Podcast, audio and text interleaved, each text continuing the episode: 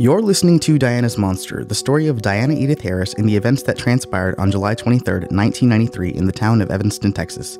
These include the death of at least seven and the disappearance of two, as well as my own birth. My name is Martin Cruise, and I'm searching for my biological parents. My connection to Diana Harris is unknown. In fact, it's entirely possible there isn't any.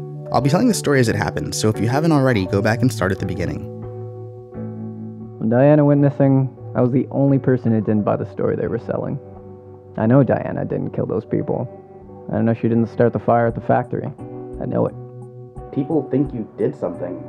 I exist. There's nothing more offensive to the people of that shithole town than that. Every day I wake up is like a slap in the face to them. A reminder. What happened that day? What is the statute of limitations on attempted murder if both parties are dead? Wouldn't that be conspiracy to commit? I'm, I'm not a lawyer. Then I will not say anything more. Did you love Diana Harris? I still do. She's not dead, Marty. Don't you see that?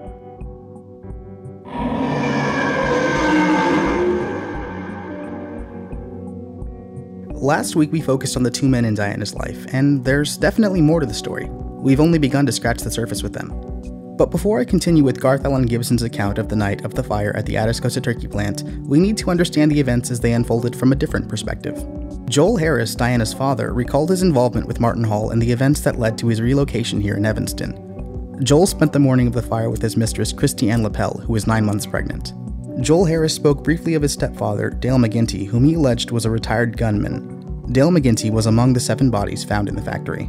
Garth Allen Gibson, Diana's boyfriend at the time, spent that day in school. Then he and Diana met up at the wedding of Tobias Horowitz and Alicia Strike. You'll recall that the mother of the bride, Miss Virginia Strike, was also among the victims found inside the burning factory. Garth Allen states that after the wedding, he and Diana drove to the usual, an Evanston restaurant famous for their sampler platter. It was there, Garth Allen states, that Diana was abducted by none other than Lisa Grossman. Lisa Grossman, known to many as the Scarlet Harlot, also died in the fire. Or did she? Miss Grossman will be the focus of today's episode. We will follow her early years and her brief stint as a porn starlet, as well as her time in Evanston. We'll track her relationship with Diana and the day of her death. Getting the people of Evanston to open up about Diana Harris has proven difficult. Getting them to talk about Garth Allen, less so. But mention the name of Lisa Grossman, and it seems everyone has an opinion. And they are all too eager to share. She's an icon. Slut. Carpet muncher. Whore. You get the idea. Them titties, though. But before we dive into the story of Lisa Grossman, I feel we must acknowledge the other alleged victims of Diana Harris. So everyone that died that night was connected to Diana. She had the strength to carry six people. Seven. At least seven people died that night. Lisa Grossman, the Scarlet Harlot, Dale McGinty, Diana's step grandfather, Virginia Strike, the mother of one of Diana's clients, Cheyenne Silver, Diana's boss, Fiora Montreal, a maid at the Carlotta Inn who was assumed to be Joel Harris's mistress, Darren Hickey, a former factory worker who was laid off, and an unnamed male victim. Most, if not all of these victims, are in some way connected to Diana. In retrospect, it's easy to see how the blame would lay with Diana Harris. Joel Harris spent the morning of the fire in a suite at the inn with Christiane Lapel, his mistress who is nine months pregnant. The rest of his day is unaccounted for. Until now. They were in a booth. The old man arrived early and started smoking through a hole in his throat. That's the voice of Gwendolyn Wendy Ellis, a former waitress at the Cherry Street Diner, as it was then known. Gwendolyn is, I think, in her mid to late 30s. I'm not quite sure, and my mother taught me that it's impolite to ask. She reminds me of an aging Jennifer Aniston. Was he nervous? It was hard to tell. He was shaken, but that could have been from all the pop he was drinking. He told me he was waiting on his son. He made a lot of chit chat. I figured he'd want to impress his son, pick up the tab, leave a bigger tip, that kind of thing. So I made sure to be very attentive to his needs. Didn't bother me at all that he was staring at my tits. Wendy the waitress is a fan of Diana's monster and is eager to help. She's come forward with information regarding Dale McGinty and Joel Harris. McGinty was alone for a while, kept reordering cola and talking to himself. When Joel finally arrived at the diner, the old man lit up. There was new life behind those gray eyes. Everything about McGinty was gray his skin, his tongue, his gums, his hair. He even smelled gray, you know? I think so. Joel Harris's mother, Edith Harris McGinty, married Dale McGinty not long after the death of her husband Matthew. Matthew Harris had left the family deep in debt, mortgaging their infant son Joel's future. The widow Edith Harris had gotten a flat. It was in a tire shop run by the Ganas brothers that Edith first encountered Dale McGinty. It wasn't love at first sight, but it was close enough. Joel Harris didn't want to catch up with his stepfather. There was distance between them, and not just because of the booth. When Joel Harris turned 18, he left Evanston for college and vowed never to return, but did so shortly after the death of his mentor, Martin Hall. I want you to do something for me, Joel asked his stepfather. Anything, replied Dale. I want you to kill my girlfriend and make it look like an accident. Excuse me? Joel wanted McGinty to kill his mistress so that she wouldn't have to meet his wife. They were going to check into the Carlotta that night, after the thing with all the poo. A conspiracy to commit murder. Christiane Lapel died in a car accident in 2013. She had been divorced from Joel for quite some time. Sometime between deciding to have her killed and the fire at the factory, Joel Harris changed his mind. Did you call the cops? I did. Joel said he had a gun. He offered to give it to his stepfather to do the killing. As soon as they left, I wrote down McGinty's license plates and called the cops. They took down the information, but I never heard anything else. What do you think happened? I think the maid killed McGinty and she and Joel covered it up together. She died in a drunk driving accident. Did you know that? I did. She was the drunk driver. Christiane was pregnant. Do you know what happened to the baby? Christiane was always pregnant. Her mother had custody of her son. Had? He'd be a little older than you, I suspect. I'm sorry, I I don't follow. Exactly how many children did Christiane Lapel have? It was only the boy. Wendy says that Christiane was always pregnant. Was she faking her pregnancy with Joel Harris to extort money from him? Is this yet another layer to pile onto the events of that night? Was Joel trying to have her killed only to discover that there was, in fact, a baby? And if so, where is that baby? And where is Christiane's firstborn? I'm sorry, if I can change the subject for a bit, what can you tell me about Lisa Grossman? Hmm, not a damn thing. Sorry. Who can? Why, hello there. Someone called for a plumber? That must have been a slip of my finger. I was trying to order a pizza. You're listening to audio from the first film by adult porn actress Sandy Tang, real name Lisa Althea Grossman. In researching this episode, I'm watching old clips of Lisa on fistersisters.net. That's sisters with a Z. Most of the films from Lisa's early career are near impossible to find, and for good reason. The clips hosted on obscure sites such as this one end early, before any actual intercourse occurs. Lisa Grossman was born on February 17th in 1959. Her mother, Sandra, died when Lisa was two. Her father and aunt raised Lisa together. In 1976, on the day before her 17th birthday, Lisa Grossman, a junior in high school, left campus seemingly on a whim and never returned. She made it all the way to El Paso where she met a man named after the month of July who promised her the world and more. Julio Alvarez and Lisa Grossman made it all the way to the San Fernando Valley. It was there that Julio, acting as Lisa's manager, falsified documents regarding Lisa's age. For the next 16 months, Lisa Althea Grossman acted in over 1,600 sex scenes with over 2,000 sex partners. That's an average of 25 scenes per week and 30 scene partners. Many of her scenes fetishized the young woman. Shooting for Lisa's first film as an adult actress took place on Tuesday, April 2nd, 1976. Lisa was 17. But I've never done this before. I'm just gonna lay down some pipe, baby. It'll be okay. What about the pizza boy? The tip is in you. At this point in the scene, a second man dressed as a pizza boy enters. Lisa's first film was a threesome. Lisa claims she was a virgin at the time, but in an interview with the magazine 424 7, Julio Alvarez, her manager, claims he was the one to take Lisa's virginity. In June of 1977, an outbreak of genital herpes swept Silicon Valley. At the same time, Lisa, now 18, was about to undergo breast augmentation surgery. While filling out a report on her medical history, Lisa wrote her date of birth as February 17, 1959. This same medical history was sent over to Atlas Studios in order to give Lisa the all clear to resume work. An investigation was launched when a receptionist at the studio discovered Lisa's true age and went public. Atlas Studios was shut down. Tabloid reporters and newsmen were clamoring for Lisa's story. Julio Alvarez attempted to flee the country, but was apprehended and charged with the murder of Maxwell Simmons. I'm sitting with Gerald the Barber. He's a self proclaimed expert on the career of Lisa Grossman. Maxwell Simmons? He was a bookie in New Orleans. Julio owed him some money. And how do you know all of this? Lisa Grossman is like my Marilyn. Monroe? No, Manson. Okay, so Lisa returned home. Her return brought the town under a microscope. Reporters followed her. They came into town, asked questions, took pictures. Gerald shows me an old issue of AFM, Adult Film Magazine.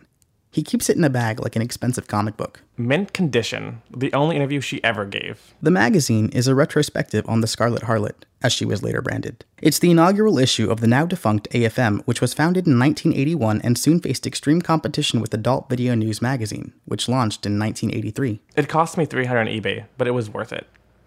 I think you got scammed. Things only have value because we give them value. This is a piece of Evanston history. You know a lot about the history of this town. Lucky for you, people talk to the gay guy who cuts their hair.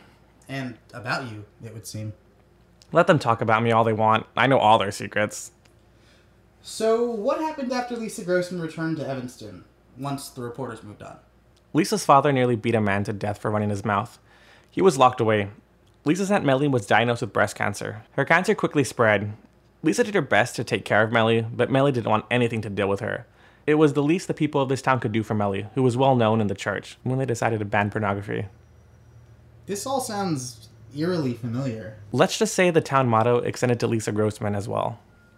Lisa and Garth Allen and Diana. Things come in threes celebrity deaths, the Hanson brothers, and Black Sheep. The people here don't know how to take responsibility for their own actions. What do you? Know how, I mean. All our lives, we've been taught to blame the rain for the flood, the sun for the drought. When bad things happen, it's all part of God's plan. When people die, it's just their time. Humans don't take responsibility for anything we do. That's human nature. We're always looking for someone or something to lay blame on. We're always making excuses. You might judge the people of this town, but the only difference is we're not hiding it. But they're definitely hiding something. How did Diana and Lisa meet? Diana was being bullied. Some little assholes were throwing rocks at her, chasing her down the streets, calling her names. She took him to the dollar say where Lisa worked. Diana was how old? 15. She told the story on our first date. This was in 85. Think so. Lisa was 26. Yeah, sure. What happened then? Lisa hid Diana under the counter. The boys came in, shipped their name calling to Lisa.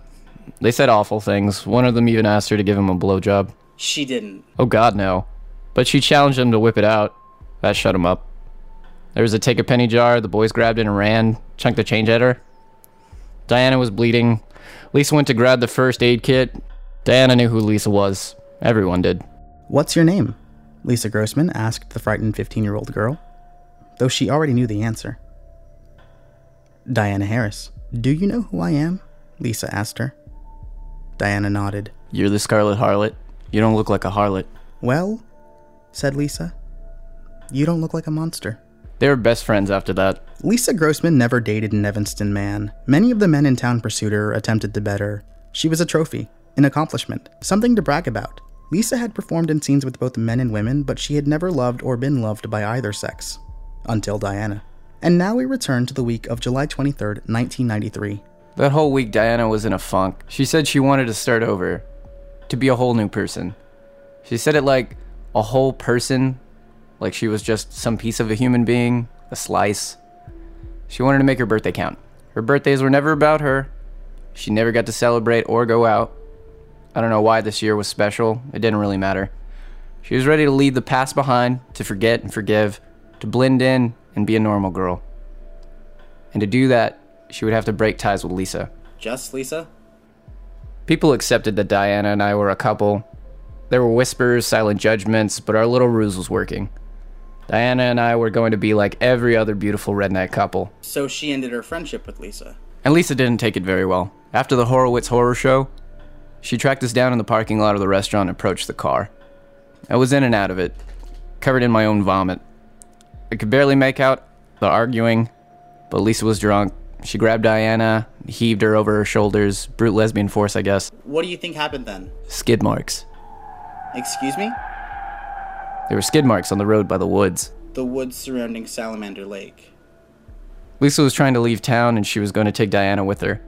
I don't know if they fought or if Lisa was just that hammered, but she lost control of the car and drove it into a tree. Maybe she was trying to avoid something. A monster? And then what happened? I think the people of this town went out to the woods like an angry mob after Frankenstein's monster. Or Beauty and the Beast? And they set the car on fire if it wasn't already. With Lisa and Diana inside? No. Lisa maybe, but Diana was likely thrown from the wreckage. Is that possible? You ever seen someone fly through a windshield? No. Uh, have you? YouTube. It's entirely possible that the force of the impact would have sent Diana flying through the front windshield and into the woods around the lake. Seatbelts save lives. Diana was reckless, pardon the pun. She never wore her seatbelt unless she was made to. Lisa would have been knocked unconscious. I've visited the woods many times trying to figure it all out. I've watched the bark regrow over wounded trees like scabs as the rain washed away the skid marks. Someone wrecked into the trees that night, but no accident report was ever filed. But you think Lisa drove her car into a tree? Garth Allen sits in silence for a moment, then reaches into the pocket of his jacket. He removes it, slowly, for dramatic effect. His hand is clenched into a fist, which he now opens one finger at a time, a blossoming flower of digits. Inside his palm sits. What is that? It's part of a novelty license plate.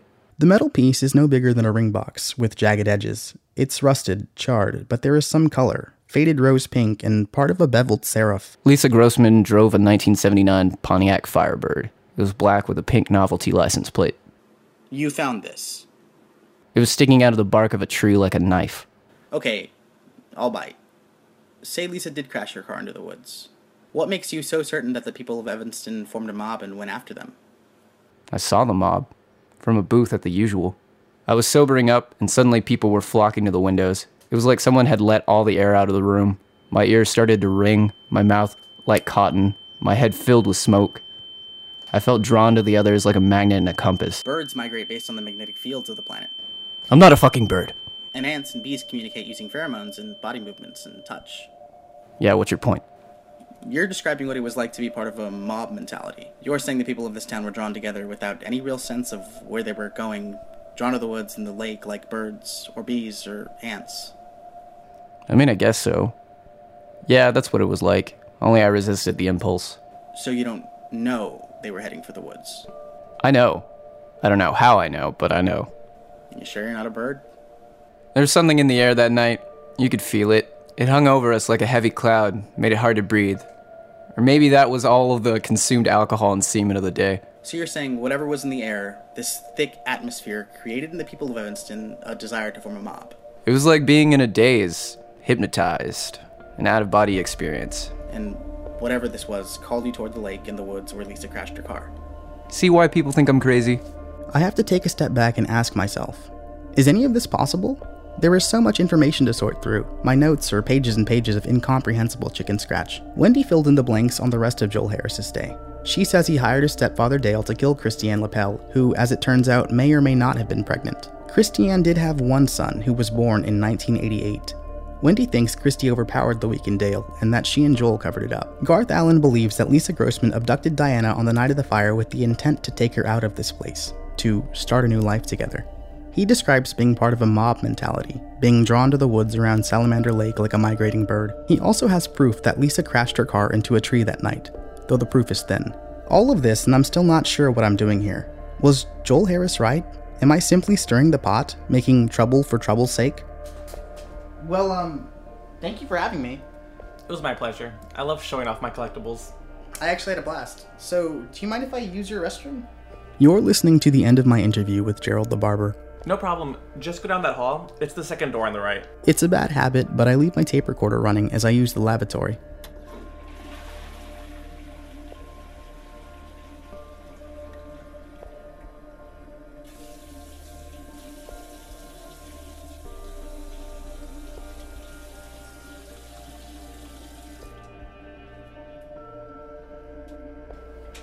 You have such a nice place. Thanks. It was my grandma's.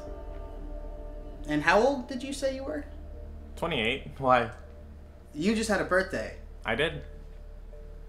You were born March 28. Is your mother Christiane Lapel?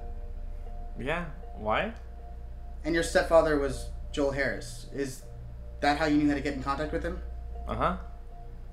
You didn't think to disclose any of this information when I started asking questions? You didn't ask me who my parents were, just for help finding yours. Do you remember. Was your mother pregnant in 1993? Yes. I think so, I mean. I remember hugging her growing belly, but I don't remember there ever being a baby. I think I might be your brother. Next time on Diana's Monster.